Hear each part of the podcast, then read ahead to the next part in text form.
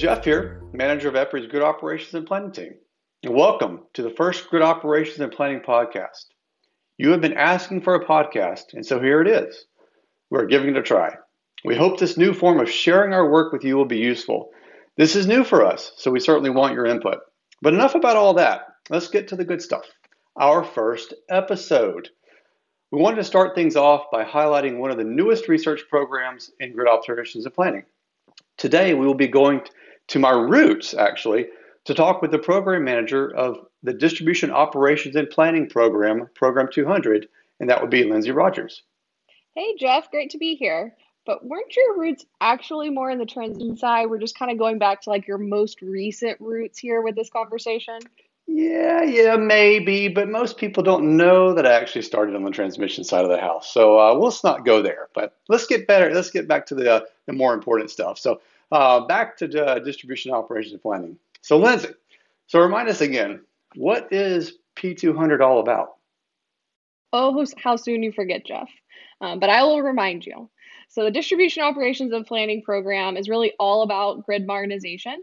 Uh, distribution utilities around the world are making grid modernization investment de- decisions, and they're really looking to balance things they've historically been considering, like affordability and reliability, but also having to consider these new requirements that they're going to need in the future, things like integrating DER and enabling their customers to better, um, to more engage and participate in the distribution system um, providing that reliable service at least cost to customers that's always sort of the key for distribution utilities. Um, but it's just getting a lot more complicated for them with these new resources that are coming in the future. And so that's really where we come in in p200 and support the decisions that utilities are making um, and help them transition into the future with a balanced no regrets approach to considering all of these different things. Um, and we're really doing that with four sort of key ways of fo- things we're focusing on and supporting them through. Um, that's looking at developing new processes that are going to enable the planners and operators to consider all of these new resources that are coming onto the system. Um, developing the tools that they're going to need to enable more um, efficient assessments of an increasingly complex system. Um, and just like the tools and the processes are changing, we're also looking at the workforce side of it and how um, the operators and planners are going to need to maybe be have different skill sets and different training in the future and supporting that transition as well. And then the last piece of it is really looking at the technologies themselves. We've got our ops lab in the Knoxville office here, and we're really trying to look at evaluating those technologies and maximizing the use of the technologies um, with utilities. Well, that's all very exciting, Lindsay. And the program itself has four research areas that it spans, correct? Yeah, that's right. So the work is really done in four research P sets or project sets in EPRI speak. Um, we have one focused on advancing the planning methods and tools, um, one focused on operations, um, everything from the tools uh, to the control center and the staff um, within the control center. Um, another one focused on the protection area, um, impacts of grid modernization to protection and the new technologies and protection schemes that are going to be required. Um, and the last one really focused on the analytics side, um, looking at the data models that are going to be required and new analytical methods that are needed across all of those areas the planning, operations, and protection space. So it sounds like P200 covers the full gamut of roles and responsibilities uh, for distribution utilities. So tell us more about some of the specific challenges facing distribution utilities today.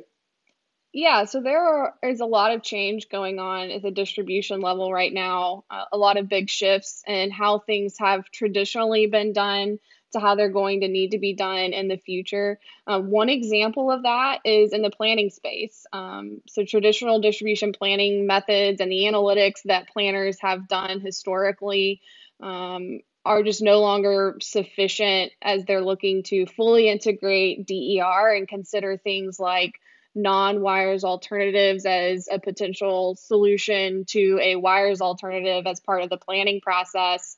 Um, many utilities are being required to consider uh, non wires alternatives going forward. And this just introduces a lot of new requirements and considerations into the analytical process that the planners must uh, must do and cons- in order to be able to consider the time and locational impacts of these um, these sort of different and more complex resources than the traditional devices.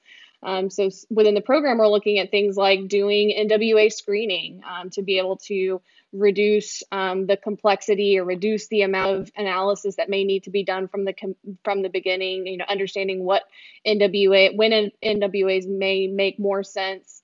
Um, assessing and designing the alternatives themselves and in order to be able to compare them to the traditional solutions um, effectively. We also have a really big effort underway focused specifically on this, working with a number of utilities to develop the new methods um, that are going to be required and define what planning tools will need to look like in the future to be able to perform these types of analyses. So a lot of work being done in that space. And when it comes to the non-wires sides side of things, it's not just about you know those internal um, pieces that the utilities have to do. There's also challenges around um, the public side of that. There's many stakeholder activities going on talking about um, how to consider non-wires alternatives, how uh, distribution planning is evolving, and so being able to communicate those challenges with their stakeholders and their customers is also part of that sort of broader broader um, challenge that that distribution utilities are facing today. Uh, and, you know, another one that's kind of near and dear to your heart, Jeff, is this kind of similar vein is the hosting capacity work. And you've been really involved in that since the uh, very beginning back in 2010 when we first started that work. That's right, hosting capacity analytics. Yes, we've developed a number of tools over the years to help utilities well, to address hosting capacity, but we'll talk about some of the tools a little bit later in the podcast. But to your point, DER really is changing the way utilities do things. Even the practices that have traditionally been used are having to change. Yeah, and a great example of that, Jeff, is in the protection space. You know, the more and more D- DER is coming onto the system, protection engineers are really having to cl- to take a closer look and consider the impact of these resources to uh, the protection, the existing protection schemes that are on the system, and particularly looking at things like the fault contribution from these resources. Um, and we're really looking in the program at how to model the resources and enable the protection engineers to fully characterize and consider them in the studies that they're doing and the impact that that's going to have on the reliability of the system. Really good points, Lindsay. We're really having to rethink protection overall as well. So, what about operations? What kind of challenges are utilities facing as it relates to distribution operations? Yeah, so the magnitude of the change in distribution operations is just tremendous as well. And it's not just because of DER. You know, there's a lot more automation with distribution automation devices being installed on the system a lot more um, automated devices, more active system. There's also uh, increase in just the amount of data that's becoming available on the system because utilities have more visibility in with more sensors being installed, and it's just leading to a whole new set of requirements in how to operate the system. Um, and there's really a need for rethinking how the control center is designed and what roles are going to be required within the control center in order to be able to act to operate that more active distribution system um, than what that uh, is done today. Um, one of the things that we've been looking at here most recently is really taking a page from from the transmission um, how things are done in transmission operations uh, and the role of operational planning um, and the need to have that new role within the distribution control center focused on sort of bridging the gap between um, the real time operator, the dispatcher, the planner to be looking out maybe a little bit further ahead um, and seeing how the system is going to need to be operated um, in a different di- time frame than that real time operations um, that's going to be done that's an important role moving forward, Lindsay. That's a really good point around operational planning and bridging the get that gap between traditional planning, long-term planning, and, and real-time operations, and that engineering support that's needed at that level. Really good point. So the, a big piece is also just situational awareness in the distribution control center um, as well, and how to enable that with the new data streams that are available, um, uh, with new technologies that are to be deployed throughout the industry. Yeah, that, that's right. So, an example of that uh, is the work that we're doing related to alarm management. This is work that's been going on for, for several years now in our operations space um, with the new devices, the distribution automation, with the DER, the number of alarms uh, coming into the control center, coming into the operator is just um, growing exponentially. Uh, but there's really only a small number of those alarms that the operator really needs to react to and act on um, or uh, to have to be able to kind of determine what just happened on the system. Um, and so the work that we're doing in the alarm management space is really trying to develop the methods and provide tools to allow the operator to sort of process and prioritize those alarms get the clutter you know off of the operator's desk so that they only see what they need to act act on and then improve their overall situational awareness on a day-to-day basis and operating the system and putting those two things together, and we are talking about a whole new skill set and what the actual operator and the operational planner will be needed to do.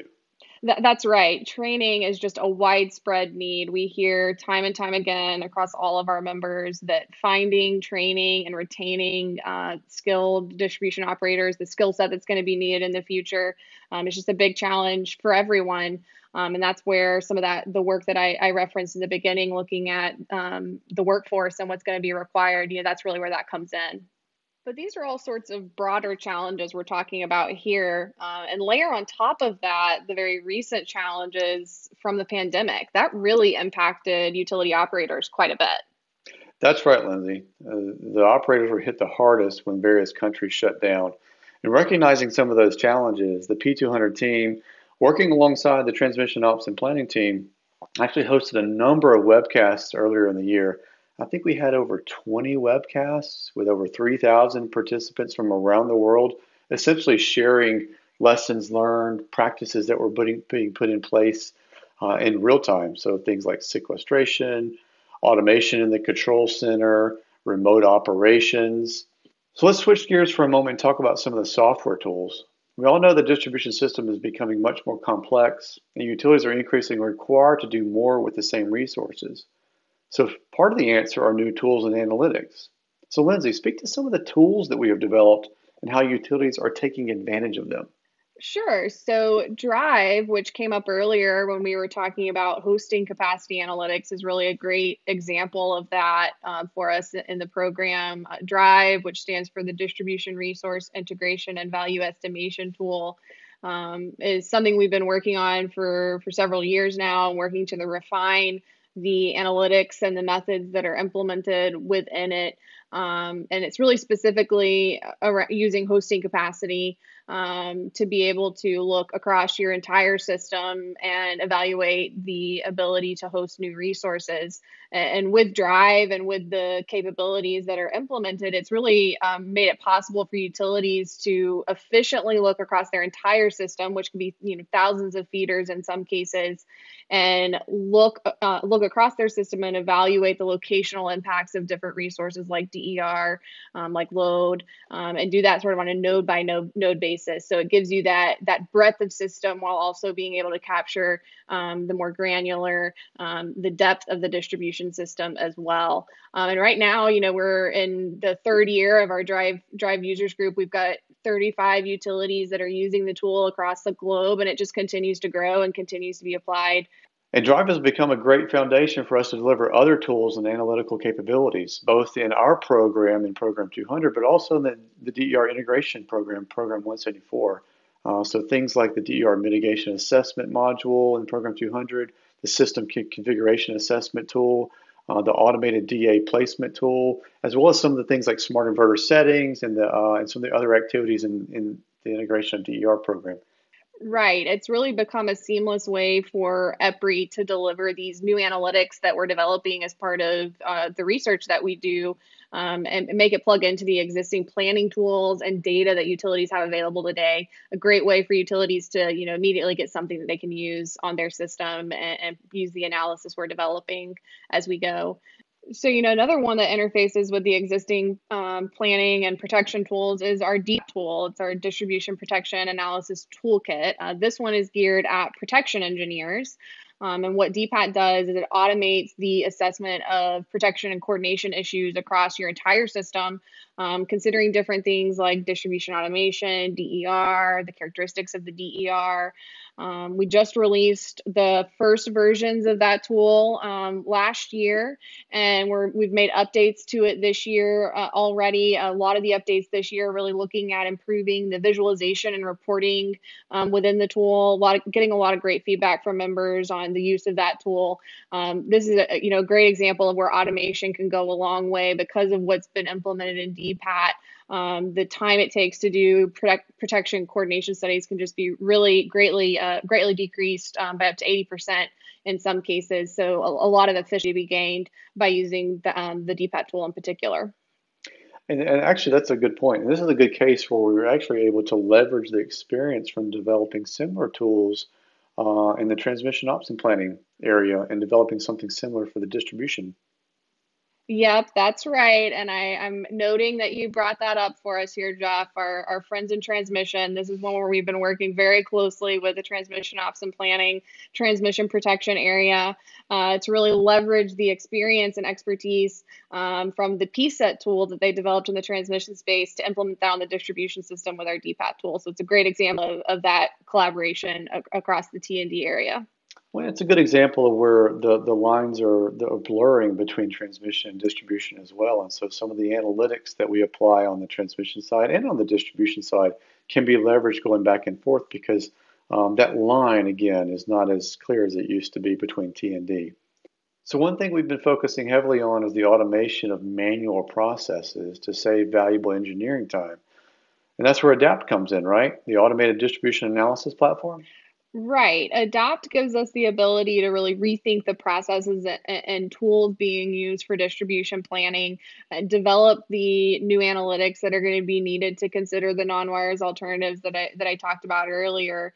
Um, the cl- complexity really just huge, which we talked about at the beginning of, of the discussion. Uh, you know, the time, location, the different resources, and how to characterize them.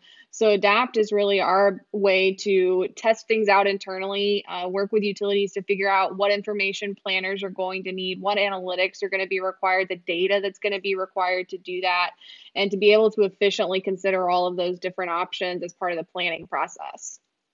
So really across all these things that you've talked about, Lindsay, from Drive to the Distribution Protection Analysis Toolkit, DPAT to the to Adapt, it's all about automating analytics to improve workforce efficiency and make the lives of planners, operators, protection engineers much easier.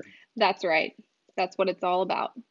So, Lindsay, who is the audience for P200? Well, come on now, Jeff. It's everybody. Well, I agree.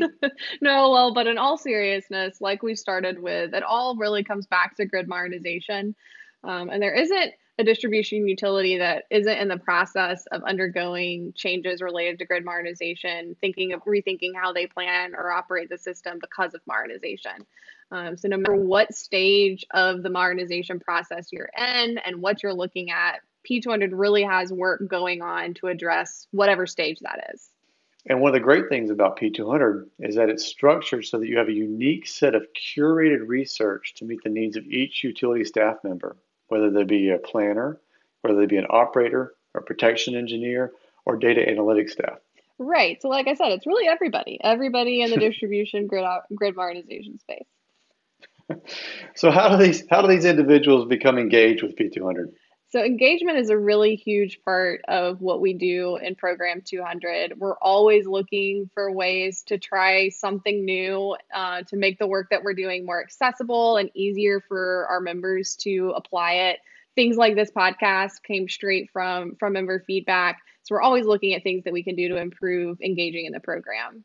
So, what did that look like this year with the pandemic then? It was definitely different for us, and we're really missing our in person meetings and engagement with our members. But we've really tried to adapt as best as we could and learned a lot along the way. Um, we've been trying to leverage the technology we've got available with WebEx meetings and things like that, video conferencing to still have those those engagements with our members one on one. Even with that limitation, we're really seeing a, a huge increase in the uh, task force participation this year. We increased the number of task force meetings that we had, webcast meetings that we had. Um, and our attendance has just been really phenomenal so far in the program. We've had over 3,000 participants across all of the sessions. So we've been really pleased with the amount of engagement we've been able to have this year, even though we haven't been able to have those in person meetings. You know, one of the things I always hear from our customers, our members, was how much value they get from the interest groups that we have in P200. Can you speak a little bit about them?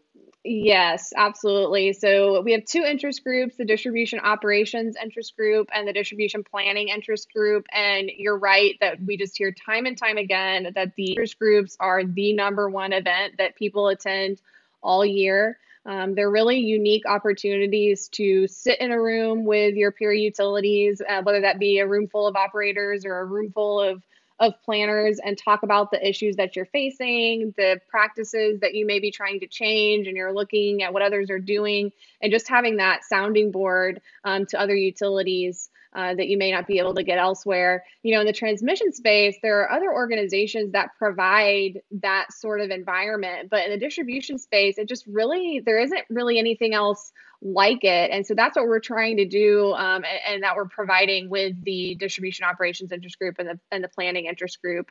Unfortunately, this year we didn't get to have those in person meetings like we normally have. We have been doing some webcasts to enable that discussion to still to still happen, um, but we're really looking forward to next year when we're going to be able to be in our normal routine and, and get back in the room together for those interest group meetings. So, Lindsay, I want to skip back to something you said a few minutes ago about operational planning and how much of a focus that was going forward. When you look into 2021, what are some of the other areas that stand out as key to the program? Well, that that's really huge for us over the next few years. You know, I think one of our members really said it best at, at our advisory meetings recently um, that they really need help understanding um, what data is needed, who needs that data, and when do they need it in order to make decisions in order for the planners and operators to make decisions. And so there's just so much data becoming available on the distribution system.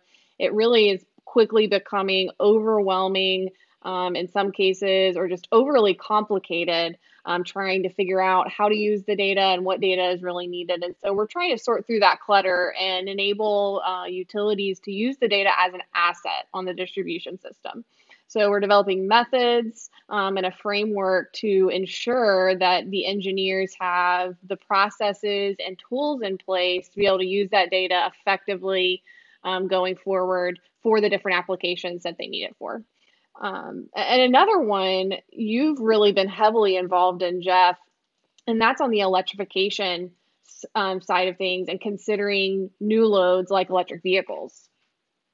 That's right, electrification. We actually have a, a board working group initiative dedicated to uh, electrification, as well as we're working alongside the, the our, uh, our peers in Program 18.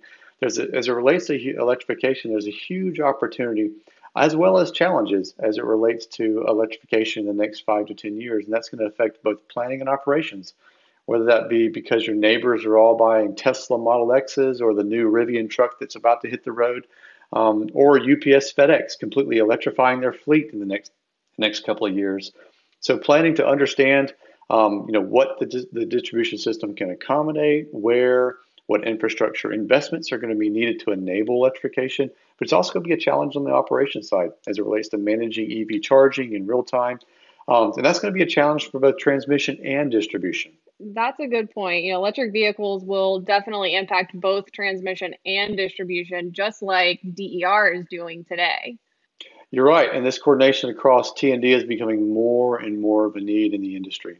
In the operations space, we see this particularly with DER and using these new resources connected to the distribution system that may be providing services to the bulk system. You know, we joke that there's this pesky thing in between the transmission system operator and that DER that they want to use, and that's the DSO, the distribution operator. Um, but it's real, and, and, the DSO provides that intelligence and that understanding of the distribution constraints that may be may limit what the DER can provide and what services may be available for the transmission system. And so the DSO is really critical there, and that's where that coordination across transmission and distribution is just going to become even more and more important as we go forward. Completely agree. Well, thanks, Lindsay. This has been enjoyable. Lots of exciting work going on in P200 and certainly no shortage of work to be done. You have definitely reminded me that distribution is the center of the universe. Yeah, now don't forget that, Jeff. We have that on record now with this podcast. oh, boy. Well, that's our show for today. We hope you enjoyed this episode of the Grid Operations and Planning Podcast. Please give us your feedback, whether that be content, format, whatever's on your mind. This is all about you, so we want to hear what you think. Thanks. Have a great day.